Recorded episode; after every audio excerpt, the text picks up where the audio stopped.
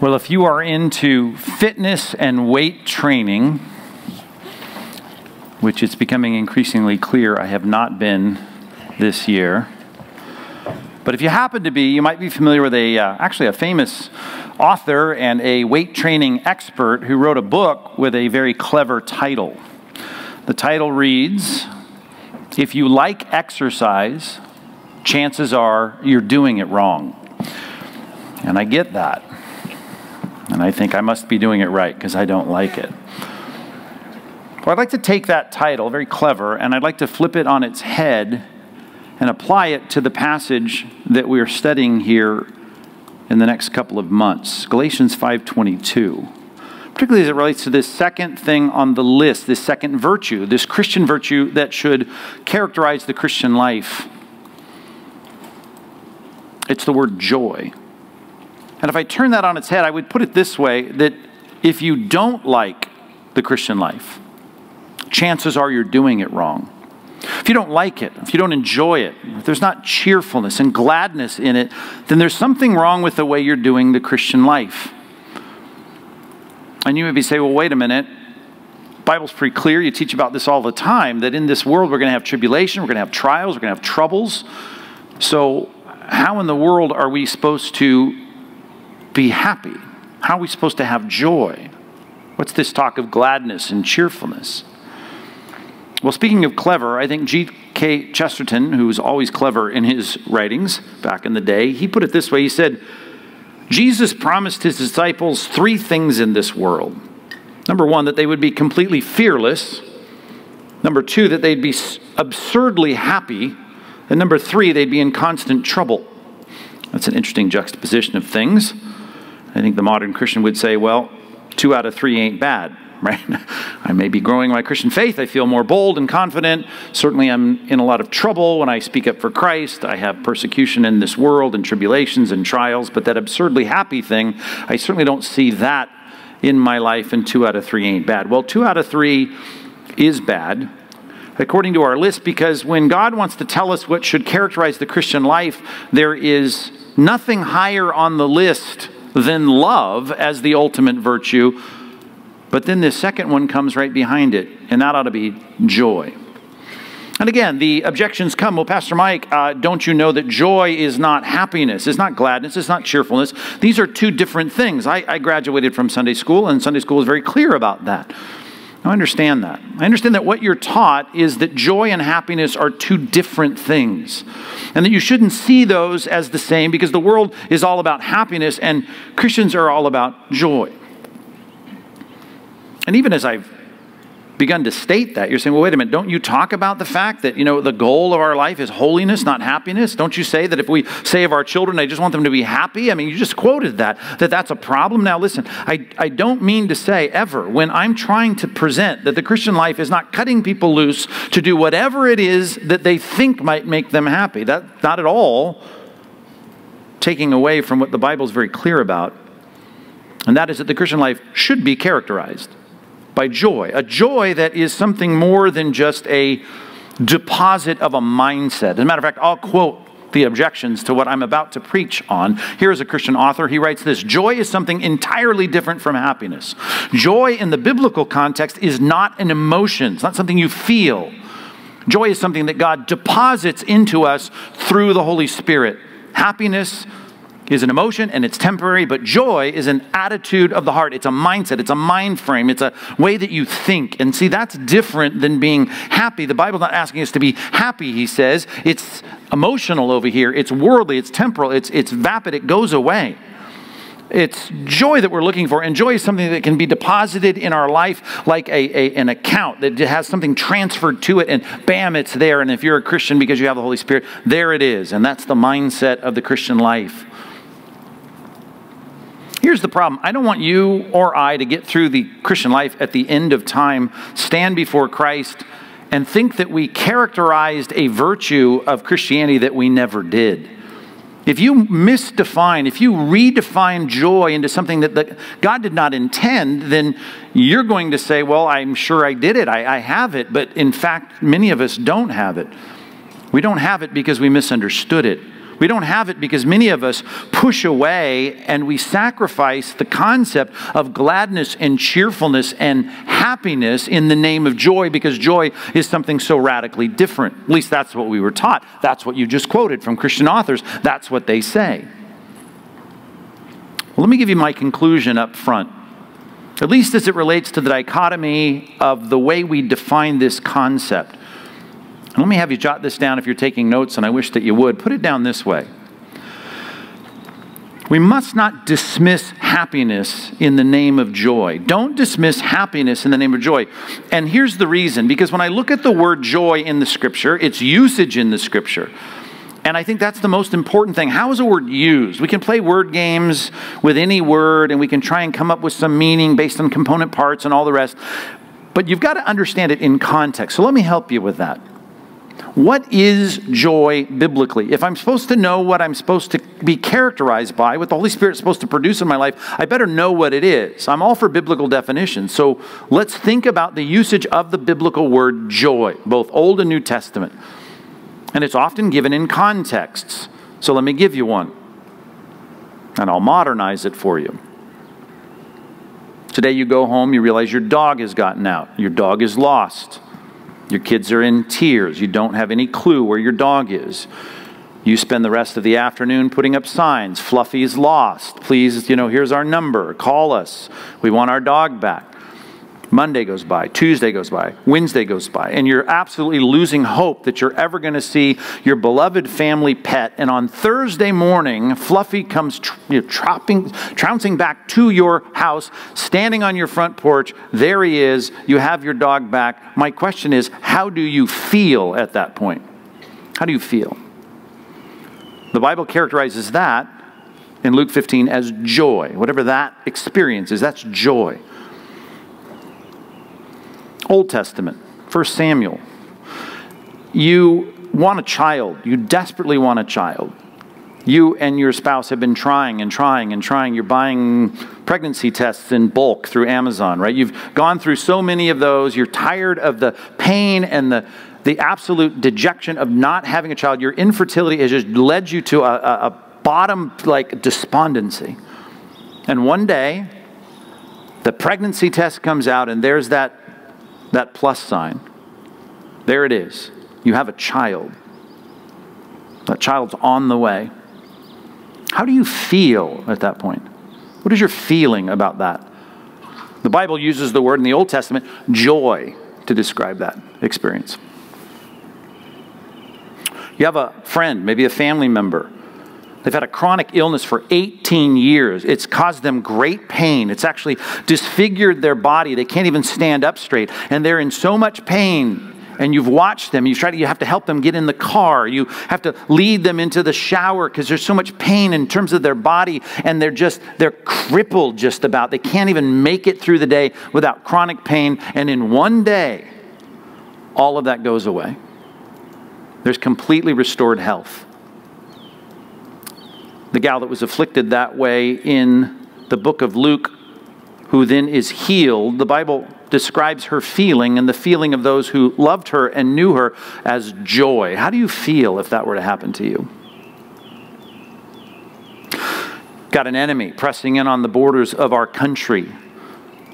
You think about the kind of despotic oppression, whether it's in the book of Judges or in any Old Testament scene where you've got the Philistines perhaps pressing in on your nation and you've got a great leader who goes out and leads a war that though it's costly you win and you're freed from the oppression of a foreign army.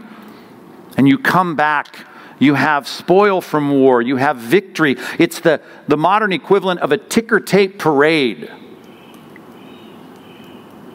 I mean we have statues in in in uh, San Diego of sailors, you know, kissing a girl on the street, right? That famous photo that she, he didn't even know. Right? How do you feel when World War II is over and there's people everywhere now knowing the, the, the war is over? How do, how do you feel? The Bible describes that in the Old Testament as the word joy. Joy. Got an account that's frozen, if you don't have that money and access to that money in that bank account, you are in big trouble. You cannot pay your bills. You are absolutely dependent on the income that's there. And it's there and it's been frozen and you don't know why. You can't understand why. You work, you write letters, you emails, you go down to the bank, you work, you work, you work. And for weeks that, that account is frozen and you're afraid of your financial future. And then all of a sudden, in one day, you get an email, you have complete access, the password's been reset, and you have access to all of that money in that account. How do you feel at that moment? What is your feeling? The Bible enlists in the New Testament the Greek word joy for that. You feel, you feel joyful.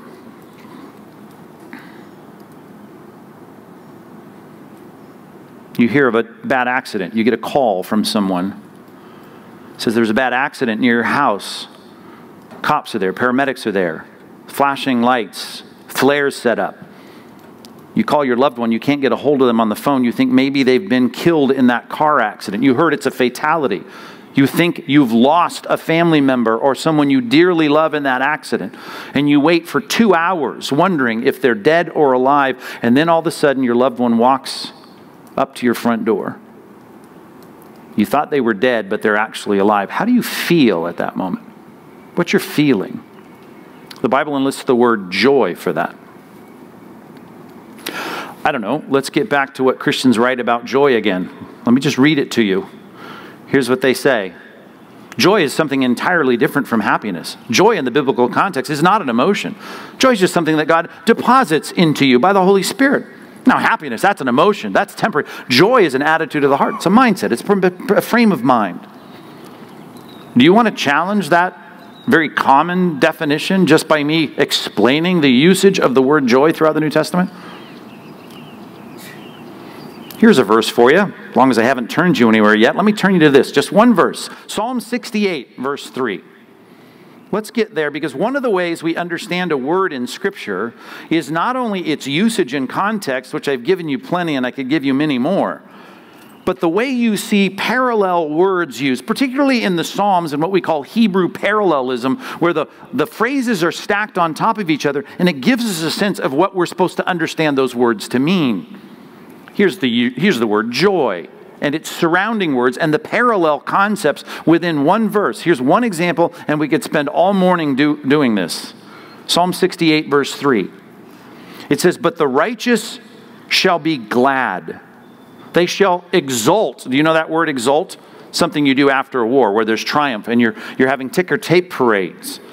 You're having a jubilant kind of, of celebration. You exult. Not a word we use very often, but that's the definition of the word. The righteous shall be glad. I think you know what that word means. You shall they shall exult before God. They shall be, here's a word you don't use very often, jubilant. Expressing some kind of great cheerfulness. Matter of fact, jubilant usually has something to do with the volume with which someone responds to a situation. They're jubilant. They're making a lot of noise. They're shouting. And then here's our word throughout the Bible joy. Let the righteous be glad, but the righteous shall be glad. They shall exult before God. They shall be jubilant with joy.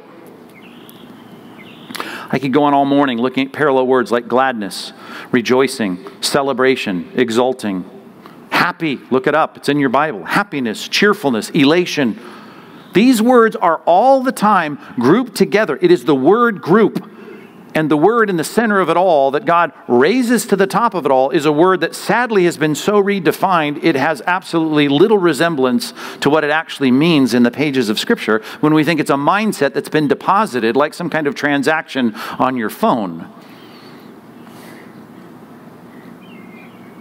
It should be all over, I would think, in our minds in Luke 6 23 when Jesus says we ought to leap for joy. I don't know that there's very many things that are simply non emotional, passive, impassionate things in my mind that God has deposited that are going to make me jump off the ground. Leap for joy. Joy is an emotion, joy is a feeling. And I know that causes all kinds of questions. How in the world can God command me to feel something? What am I supposed to do if I have a lot of bad feelings and you're telling me I'm supposed to feel a certain way? I don't understand. What if I have bad things in my life? What if I have a predisposition to being negative? What if I'm an analytic and I always see the glass is half empty? I don't see how God would expect me to be a joyful person. That doesn't make sense. You may have a lot of questions about joy, but I'm just trying to define for you biblically what joy is. Joy is an emotional state of positive, optimistic, gladness, cheerfulness, happiness. That's the picture in Scripture. And I don't want you to sacrifice happiness, which I think summarizes something you would say is emotional, is a feeling, is a positive disposition, because you're saying, well, I, I got joy. Well, I got joy, therefore happiness is not the goal. That's not the standard. We could get into the linguistic discussions of all the words in the Bible, whether it's Asher in the Old Testament Hebrew, Makarios in the New Testament, this Greek word that is translated blessed, like Asher is translated blessed. Most people have no idea what the word glory means. They have no idea what the word blessed means. These are Bible words, church words. We just disconnect them from reality. But the case can be made, not only because of the cognates, not only because of the context, not only because of the descriptions, not only because of the word groups. This has to do, blessed, with a happy, joyful, cheerful, smiling disposition. So the Bible is calling Christians to be characterized by joy. And let me say this as strongly as I can, even though this may raise a ton of questions. Just because it raises questions is no need for us to dismiss it. If you've taken a note here that says don't dismiss happiness for the sake of joy, let me give you this second point as we develop this concept. And this will be all we've got here with a lot of subpoints. Okay? You need to understand this. You need to know that Christians must be joyful. They must be. It is an absolute necessity that you are a joyful Christian. That's what God expects. Let me give you reasons. Number one, because the Holy Spirit says that's what I'm working to accomplish in your life. That's the whole point of our passage. Galatians 5:22, love, joy, peace, patience, kindness, goodness, faithfulness, gentleness, and self-control. Those are the things the Spirit wants, but here's the things that your flesh wants, something different. Your flesh is going to fight it. Even though most people would say, Of course, I want to be happy. Everyone wants to be happy. Well, there is a sense in which you want to be happy. I get that. But your flesh is going to come up with a ton of reasons not to, particularly if it's not the imitation that the world provides, but the reality of it. And the reality of it is not a non emotional, passive, non feeling virtue. This is a feeling virtue. And the, the flesh that you have is going to, the Bible says, fight against the Spirit's intent. So here's what I would say if you don't have joy, the kind of cheerful, joyful, jubilant, positive, optimistic attitude in your life, I would say this the Spirit wants just the opposite of that. There must be one of two things going on. To use biblical words, you're either quenching the Spirit's work or you're grieving the Spirit. First Thessalonians 5, quenching the Spirit. Ephesians chapter 4, grieving the Spirit. The Spirit is pushing in the direction of making you smile more often, of being joyful and positive, and your flesh is going to fight that. The Spirit of God wants to accomplish in your life what the Spirit of God is. And the Spirit of God, believe it or not, is a joyful spirit. Jot this one down if you would Zephaniah chapter 3, verse 17. Zephaniah chapter 3, verse 17. Perhaps you remember this verse, been around the church for a while. Occasionally it's pulled out of the drawer and people quote it. It seems a little sentimental, it seems a little emotional. Maybe it's not said as much in contexts of churches like ours that are all about the serious study of God's word. But listen to this statement about God and his disposition. Verse 17, Zephaniah 3. The Lord your God is in your midst a mighty one who will save. He will rejoice over you with gladness. There's some Greek Hebrew words translated for us. He will rejoice over you with gladness. He will quiet you by his love. If there's problems, if there's issues, if you're unsettled, if you're nervous, if you're anxious, he's going to settle you with his love and he will exult over you. As though we needed this next phrase, because we know exult, as I said, is a kind of triumphant, loud response of joy. He says, He will exult over you with loud singing. James says, if anyone is cheerful, let him sing. I don't know if you think of God as cheerful, but the Bible's very clear on this. Yeah, but we've just read Psalm 7, verse 11, right? God is a righteous judge, and, and he, he expresses his anger every day, so I know he's angry every day. And after all, I'm a, I'm a, I'm a student of the, the Puritan tradition in American theology. I know Jonathan Edwards, I mean, he's known for that sermon, The Sinners in the Hands of an Angry God. Smile at me, ironically, if you've heard of that sermon. Sinners in the hands of an angry God. Which, by the way, is even taught in high schools and junior highs as an example of those mean, frowning faced, puritanical early Christians, and that's why we don't like people like Jonathan Edwards. We can't get away from the fact that God is angry. He's angry, but that is not his default disposition. As a matter of fact, let me read from Jonathan Edwards about God, the author of the sermon, Sinners in the Hands of an Angry God. Here's what he says about God, speaking specifically of Christ. I don't usually quote extended quotations, but listen carefully as Jonathan Edwards writes The glorious Son of God is theirs, is God's people. That lovely one, who from all eternity is God's delight, rejoicing always before him. In his beauty is their portion, and his dying love is theirs. His very heart is theirs. His glory and happiness in heaven is theirs. So far as their capacities will allow them to partake of it, for he has promised it to them. Promise what to them? Happiness and has taken possession of it in their name. And the saints are also rich in the principle that is in them, and they have inward riches. Context is happiness, joy, which they carry about within them in their own hearts. I could go on all morning with quotations from Jonathan Edwards that understands this that the default disposition of God is a joyful, cheerful happiness, a gladness and a rejoicing, in particular over the redemption of his people, and he gives them joy. That's the picture. And if you are a theologian among us and you think, well, what about the impassibility of God? The doctrine of the impassibility of God. God doesn't have human emotions like we have. I would say that is not what the impassibility of God means.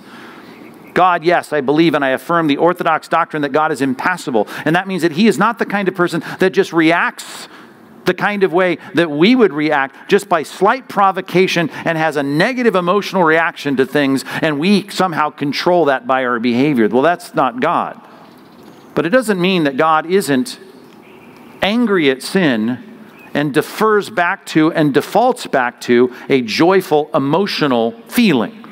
To say he's impassible is not to say that he is non emotional. We are created in his image. Not only do we have intellect that we can reflect the ideal intellect of God, and not only do we have volition and willful decision making powers that reflect the decision and creative making powers of God, but we also have emotion. Emotion is a feeling, emotion is something we experience in our hearts. It's a kind of sentient reality that is beyond just tasting food and feeling something that's smooth or soft or something that makes me feel good like a warm breeze. That, that's not just what we feel. We feel the spiritual emotional capacities of a God who is not physical, he's spirit. And in his personality, the emotions of God are undeniable. Is he angry at sin? Yes.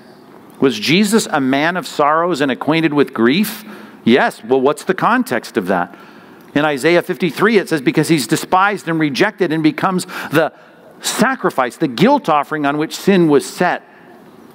Is that a negative feeling? Of course it was. Was he a negative feeling Messiah? There were times, certainly, when he was negative in his feelings in the Garden of Gethsemane, having such travail that he was sweating so much sweat it was pouring off of him like someone poured water over his head or like something was bleeding on his forehead. It was dripping off of him. The stress of the garden. But do you know before he went out to the garden, that very walk across the Kidron Valley to the Garden of Gethsemane, the Bible said he sang a hymn. Let him who is cheerful, let him sing, James 5 says. He was able to sing a joyful song, a hymn, as he went off to some of the most difficult times and he's experiencing the weight of our sin on the cross. I understand. There was, sor- there was sorrow in the life of Christ. But his followers said, listen, we've got to follow this example. Not only does the Spirit want this, but Christ has modeled this for us that He is a God of joy. He is the incarnate human expression of joy in the sense that He wants good, He experiences that good, and He sees from our perspective what it is to express the good that God has in all of eternity before sin existed, and will express it after sin is beyond us and behind us. Paul and Silas could in Philippi have the same experience of a grievous, terrible, painful night, and yet at midnight in stocks with open wounds on their back be able to sing hymns in a Philippian jail. The experience of circumstance obviously is not what we're dealing with. The happiness that God calls us to, and I can use that word interchangeably, though it's not very popular to do so, is a happiness that can be experienced even in the midst of pain. There are children that have been promised to go to a amusement park, let's say. Not that any of them are open right now. And the night before, they may have a hard day. They may have done a lot of chores. They may have blisters on their hands from working in the garden. I don't know if kids ever have that experience anymore, but let's just say they've had a rough night. Their stomach hurts. They're tired. They're cranky. But in their mind, they know where they're going tomorrow. And they go to bed giddy, even though they're in pain.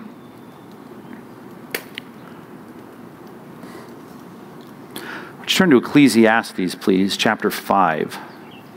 Ecclesiastes chapter 5. We need to understand what God is trying to impart to us that detaches from simple circumstances and pleasurable experiences. God is not against pleasurable experiences. Matter of fact, let me quote for you 1 Timothy chapter 6 while you're turning to Ecclesiastes 5. The Bible says that if you have stuff in this world, it speaks of people that have a lot of stuff, the rich in this present world, don't be haughty, right? Put your hope in God, who richly supplies us with everything for our enjoyment. More on that in a minute.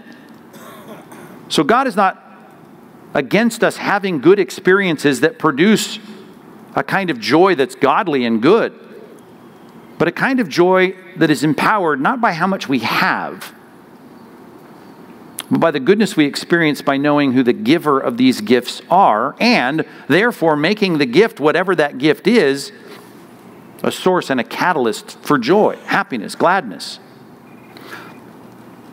Matter of fact, in the Bible, and I'm about to start quoting here in verse number 10, it says in Exodus chapter 20 that you should not covet. That's the 10th command.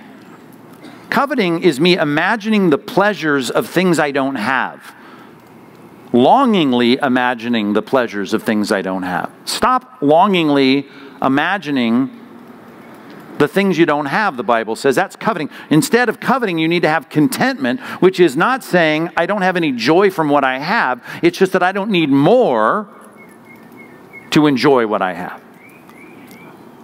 That's what this whole passage is about. And it starts with people that are never satisfied with what they have. Look at verse 10, Ecclesiastes chapter 5. It says in verse 10 He who loves money will never be satisfied with money, nor he who loves wealth with his income. This is also vanity. It's a guy that he's got stuff, but he, he doesn't enjoy that stuff. He just wants more stuff. He says, if I just had something else, if I just had a healthier body, if I just had better friends, if I just had a better spouse, if I just had a better house, if I just had more money in the bank, I had more toys I could play with, well, then I would be happy. This is vanity.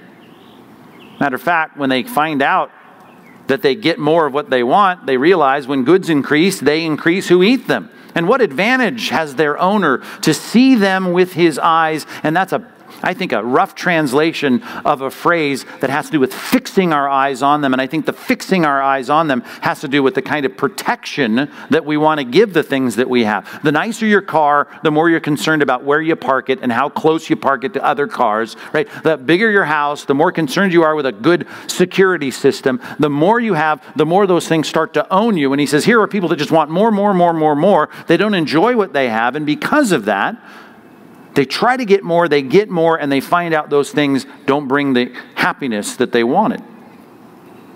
What advantage do they have? They're always trying to keep what they have with a shotgun across their lap.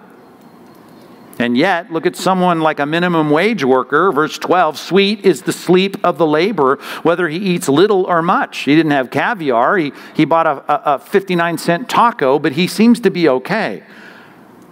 But the full stomach of the rich will not let him sleep. Sometimes all this stuff doesn't come with the advantages that we think. There's a grievous evil, verse 13, that I've seen under the sun riches that were kept by their owner to his hurt, and those riches were lost in a bad venture, because that can turn on a dime. The uncertainty of riches is 1 Timothy 6 says. And he's the father of a son, but he has nothing in his hand. He can't give it away. He was trying to be rich, but he has nothing to hand down. As he came from his mother's womb, well, here's the thing about riches all kinds of riches. Right? You come into the world with nothing, you leave with nothing. Naked he came and he shall take nothing for his toil that he may carry away with his hand. You can stuff things in a coffin, you can put things in the great pyramids, you can put wealth and riches next to a corpse. It doesn't benefit. This is a grievous evil, verse 16. Just as he came, so shall he go, and what gain is there to him who toils for the wind? Moreover, his days he eats, all his days he eats in darkness with much vexation and sickness and anger, the addiction of wanting to have more. That's not the point. Here's the point. Verse 18 Behold, what I have seen to be good and fitting is to eat and drink and find enjoyment, whether it's caviar or a 59 cent taco, which I think are more now. How much are they? In all the toil with, with which one toils under the sun, the few days of his life that God has given him, for this is his lot. As a matter of fact, if you want to build some subpoints under this must be joyful, let's put it this way you can be joyful. You must be joyful because you have a father who is sovereign. Can I make that statement here this morning? God is sovereign. That means his management of things in your life is not outside of his control. As Sproul like to say, there's not a molecule of the universe that's maverick. God is the one controlling everything, and in that sense, he's working everything after the counsel of his own will, including the things that you have, the spouse that you have, the house you live in, the one you rent, the car you drive. All of those things, including the health or the lack thereof in your body, is under the purview and management of God. He's a sovereign God. This is your lot, and God has given it to you. And it says it would be good for you to take your lot and whatever it is you have to eat and whatever it is you have to drink and to find enjoyment. As a matter of fact, that's a purposeful statement. If you have an ESV, what does the footnote say there? It says, and see good. In other words, you have these things and you see the good in them. You purpose to see the good in them, which, by the way, is the commitment throughout the scripture. You are supposed to see the good in your wife, it says in Ecclesiastes 9 and Proverbs chapter 5. And if you don't have one, 1 Corinthians 7 says you ought to see the good in singleness and celebrate that, if that's the stage of life that you're in. You should see the good in your wealth. I've already quoted 1 Timothy chapter 6. I see that all of these things are given by God for my enjoyment. So, what I have, I will seek to find the enjoyment that God has purposed in those things. That's the purpose statement of the passage. He's given you all these things for your enjoyment. Also, your work to find enjoyment in it, your toil. That's the passage here, is it not? The toil that you have. That's your lot, your job. Find the joy in that. Whatever joy you can find in it, find it. Look at verse 19. This gets so good here. Everyone also to whom God has given wealth and possessions, whatever the extent of that, and here's the fruit of the Spirit the power to enjoy them and to accept his lot and rejoice in his toil. This is the fruit of the Spirit, the gift of God. And he will not much remember the days of his life. He's not sitting here pondering and spinning into self analytical depression because God keeps him occupied with the joy of his heart. Chapter 6, verse 1 There's an evil I've seen under the sun, and it lies heavy on mankind. A man to whom God gives wealth and possessions and honor, so that he lacks nothing of all that he desires, yet God does not give him power to enjoy them, but a stranger enjoys them lends out your car, they enjoy it more than you do. Lend out your pool, they enjoy it more than you do. Lend out your stuff, they enjoy it more than you do. What a vanity that is. It's a grievous evil. God expects you to enjoy what you have. And you say, well, that doesn't sound very godly. Here's some godly things I can put together for you. Isaiah chapter 6, the seraphim are flying around and saying this Right? Holy, holy, holy is the Lord God Almighty. And the whole heaven is full of his glory. Is that what it says? Correct me if I quote that wrong. The whole heaven is full of his glory. Wink, wink. The, the whole what? Earth is full of his glory. Oh, wait a minute. I've been down here for a while now. Doesn't look like it's full of his glory. No, it is full of his glory. Does that mean that every last thing in this world reflects the glory of God? No. Sin, crime, injustice, that doesn't reflect. But you know what? Keep looking. You'll see it. The glory of God. It's here, it's here, it's here, it's here. Like the night sky. If you get a good look at it without all the distraction of the other lights of the city, you can start to see oh, it's a lot of black, but there's a lot of shining stars. There's a lot of planets that float by that are even brighter than those stars. There's a moon out there that is the brightest of all, and all that does is reflect the glory of the sun. Yeah, you have to look for those things in between the darkness, but you see that His glory is all over the planet. What is His glory? His greatness, His good. Now, what are you supposed to do? You're supposed to see it in everything you do, the toil that you toil in, and even the, the meals that you have. 1 Corinthians 10 31. Whatever you do, whether you eat or drink, do it all for the glory of God. So you're making the connection. If I have a good lunch today, I'm supposed to make the connection between this is part of the reflection of the glory of God.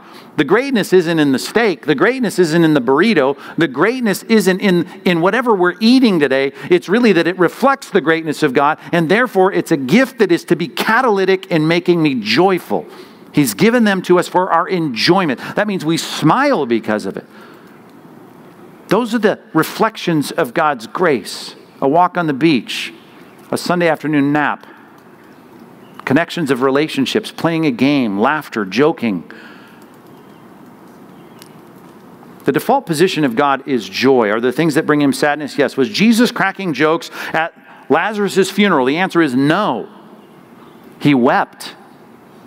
But that doesn't mean the default disposition of Christ wasn't joy. Matter of fact, he says this My joy I'm going to give to you. You've asked for nothing in my name. I'm going to leave. And here's the thing it's like a woman, he quotes this, he says, who's having a baby, and all that sorrow is over when the baby comes. And basically, he's saying this whole thing of earthly ministry that culminates in the cross is the travail of childbirth, but the resurrection. I'm going to go away, you're going to be sorrowful, but you're going to see me again, and you're going to have joy, and no one will take that joy away. And that means it's not in a episodic period of our life. That's in the history of redemption. In other words, the sorrow was when darkness fell over the face of the earth. That was the apex of sorrow. And then we had a resurrected Christ. And when he sees him again, the Bible says what? Joy. People of God will be characterized by joy. Why? Because Christ is risen. Because we have Christ. He says, Ask anything in my name, that your joy may be full. Now, if you say, well, that, then I just want to chase the yachts in the harbor and I want a bigger house, and why can't I drive a Maserati or a Ferrari? That would be great. The point is this as it says in Ecclesiastes 2, before we ever get to Ecclesiastes 5, if you chase those things and you think that in them there is the joy, you've missed the point. The moon does not radiate light, it reflects light. The car that you drive is not the source of joy. Here's Jeremiah 2. People have dug for themselves cisterns, wells, and they don't hold any water. And the, the travesty, the reason that heaven is appalled and the earth should be shuddering at this, is because they have the spring of living water. And instead of going to that spring of living water and seeing the things that flow from that, they're digging into these holes. It's like a child who gets things from his mother and his father, a little tiny toddler, and decides just to leave and walk out the door. And again, I'm not trying to fall back into the old Sunday school definition of joy, that it's about the giver and not the gifts. It is about the giver, but it's also about the gifts, no matter how small they are. That's the redemptive way that we approach life as Christians because we can see the glory of God even in the small things. Just like God sees the glory, even when I give a cup of cold water to someone in His name, there is the glory of God that is present and the thanksgiving and the sanctification of that, making it holy, the separating of that from common and mundane. It is a reflection of the goodness of God. Even a meal can be that. God is sovereign over your circumstances, and we can find joy even in the things that He gives us. Christ modeled it for us. I was quoting John 16, by the way, there. That whole section about travail and childbirth, the joy that God says He will grant us. He doesn't give something He doesn't have, by the way. And I should make it very clear that you're never going to have this perspective if you feel entitled. You will never be a joyful person if you feel like everything in life should be yours and you deserve it. I hear people say this all the time I deserve it. I deserve it. I deserve it. What does the Bible say about what we deserve? The Bible's very clear about that. Romans 3:23, Romans 6 23 the idea of us falling short of the glory of God leaves us in a position of saying that the wages of my sin is death. The illustration that Jesus gave in Luke 15 is this that the squandering of the wealth of the father in the prodigal son story He's there having taken everything that the Lord in this scenario had given him and he squandered it. He was not willing to see God for God, in this case, his father in the illustration. And so he's out there without the source of joy, without the source of provision, without the security of his father. And he's longing as he's feeding the pigs as a bad Jewish boy in a unclean pen of, of pigs. He wants to fill his stomach with the pods that the pigs were eating. And we all say, and so did everyone who heard the illustration the first time, ooh, gross. But in that passage, and it's a pivotal passage, it says he came to himself. And here's the key word he said, I know what I'm going to say to my father. I am unworthy to be called your son. That's called repentance. If your perspective is biblical, your perspective is this I am not good before a holy God. I am unworthy to receive anything good from him. You're not entitled. That's the lie of the enemy. You don't deserve anything good, the Bible says. But the Bible says, in your unworthy state, to recognize it, that's called confession, is then to reach out to the Father as that son did in the story, and then to watch the Father do what? as he stands there by his doorway, seeing his son on the horizon in a very undignified thing for a first century Middle Eastern man to do, he ran to greet his son. And he embraced him and he kissed him and he said, No more pig pods for you. Kill the fattened calf. Put a robe on him. Put shoes on his feet. Celebrate. The one that was dead is now alive. That picture of reconciliation is recognizing the unworthiness of what we deserve from our Father and then having, how did, how did that feast go? It's a humbling experience to be treated like royalty when you should not be even a hired hand in his house. And yet, he's treated like a king, like a prince. If you know that you're unworthy, you're not going to be an entitled brat. You'll never have joy if you're an entitled brat. Are you an entitled brat? Do you think that all the good things in life that you don't have, that you fall into the sin of imagining the pleasure of something as you long for something you don't have? If you say, well, wait, even what I do have, I don't deserve. And therefore, I can celebrate the goodness of God in the gifts that He gives. Every good and perfect gift comes from God, whether you have a dozen of them or 12 dozen of them. We recognize those things with goodness, and God then empowers us to enjoy what He gives. Such a good thing. Oh, and by the way, if in your heart you continue to, to object, I have a predisposition to being down and depressed and despairing. I'm not denying that. We are enmeshed souls. Your soul, that is to be joyful, is enmeshed in a body. All I have to do is keep you awake for the next two days, and the joy in your body will certainly drain out, and your joy and your spirit will be greatly impacted. When Elijah was down and despondent and depressed, what did the angel do back in the Old Testament? Fed him, gave him rest, put him under a tree. He needed the chemistry of his body to be rectified. I say that advisedly and cautiously because a lot of people are toying with their body chemistry to try and feel differently when they're not dealing with the real issues of their life. Like what? Well, like the Psalms say. Why are you, here's what the psalmist says, why, speaking to his soul, why are you, O soul, downcast within me? This is a great text. Psalm 42 5. There's the reference. Why are you downcast, O my soul? Why are you in turmoil with me? Hope in God, he's talking to himself, for I shall praise him. He is my salvation.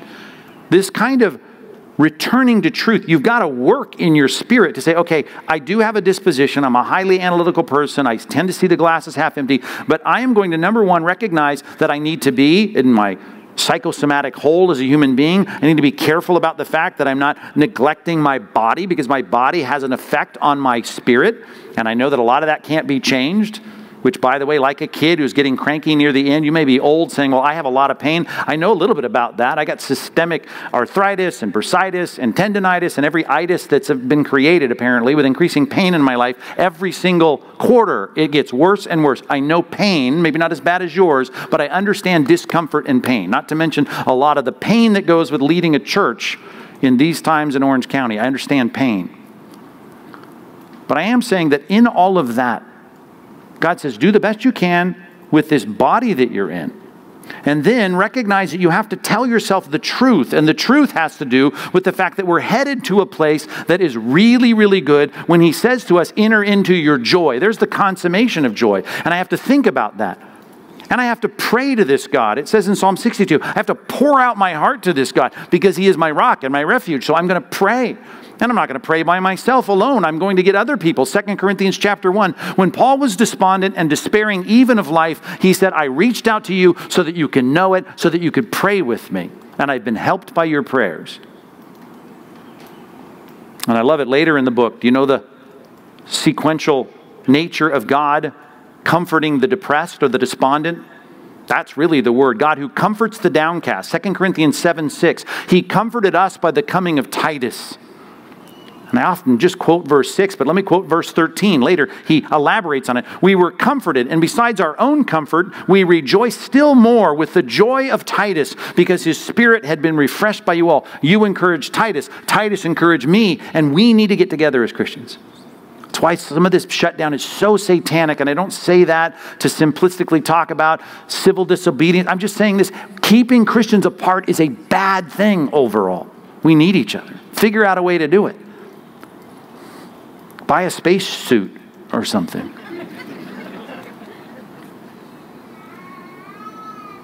Deal with your body. Remind yourself of the truth. Draw near to God in prayer, not away. Call others to be in with you in your life. They are the source of encouragement. Don't isolate yourself. Let me read for you a passage as I wrap this up. Isaiah 65. There should be a future reality that should bring into our lives real happiness now. God says this about the future Behold, I'm going to create a new heavens and a new earth, and the former things shall not be remembered or come to mind. God's default is joy and gladness and happiness. All the theologians from all of church history have noted that in the scripture, both Old and New Testament. Is he angry at sin? Yes. Is he a God of judgment? Yes. His default, though, is joy. The bookends of Genesis 3 to Genesis 20, that is the sinful reality. It's a blip on the radar. And all of that, it says the former thing is not going to be remembered. Barely a distant, foggy memory. Instead, right now, in the midst of all of this, parenthetical time between Genesis 3 and Genesis and Revelation 20, be glad and rejoice and do that forever. Do it always in what I'm going to create when all this is behind us. For behold, I create Jerusalem to be a joy and her people to be a gladness. I will rejoice in Jerusalem. I will be glad in my people. And no more shall it be heard in it the sound of weeping or the cry of distress. If you knew that today was going to be bad, but tomorrow was going to be great. Matter of fact, the Bible speaks of that, right? Sorrow may last for the evening, but joy comes in the morning. There is a hopeful, future that is characterized by a God who unleashes his joy on a people that should be waiting for him with joy. I love J.C. Ryle. I mean, he wrote a book on holiness. You think, well, that's a severe and stern book. If you've read it, it's really not. But of course, God has called us to holiness. J.C. Ryle wrote this about joy. He said, It is a positive misfortune to Christianity when a Christian cannot smile. A merry heart and the readiness to take part in innocent mirth right? Things that make us happy that are, that are biblical, that aren't sinful, are gifts of inestimable, inestimable value. You can't even estimate the value of that kind of, of, of positive, merry, joyful, smiling Christians. We often take the analogy of Christ being the groom and we are his fiance, the bride of Christ. How sad to be a groom who has a fiance that never smiles. Would that be bad? So let us do our best to be joyful Christians, taking as a cue the good things that God has provided. Not only is it good for Christ and brings pleasure to Him, it is a good thing for us. May God produce fruit in your life, the fruit not only of love, but of joy. Let's pray. God, we don't want to be a fiance that never smiles. We'd like a merry heart, as J.C. Ryle says, a joy that cannot be taken away, as Jesus said. As Proverbs, Proverbs 15 says, what a good thing it is. A cheerful heart has a continual feast. Let that be the reality for us, even today. If the feast is in paltry food or in an elaborate banquet, give us joy in this life as we connect the gifts to the giver in our own minds, see the reflection of God's glory in this earth. Whether today it's a great lunch, a good brunch, a restful nap, a walk through the park or on the beach. Let us see your glory in this world and find joy in it all. Let us know that even the bad and the difficult and the terror in this world really is something that's going to be gone. The former things shall not be remembered, nor shall they come to mind. But let us be glad and rejoice now and forever in what you will do, what you will create, as you rejoice in your people and are glad in your people. God, let that begin now in our lives. In Jesus' name, amen.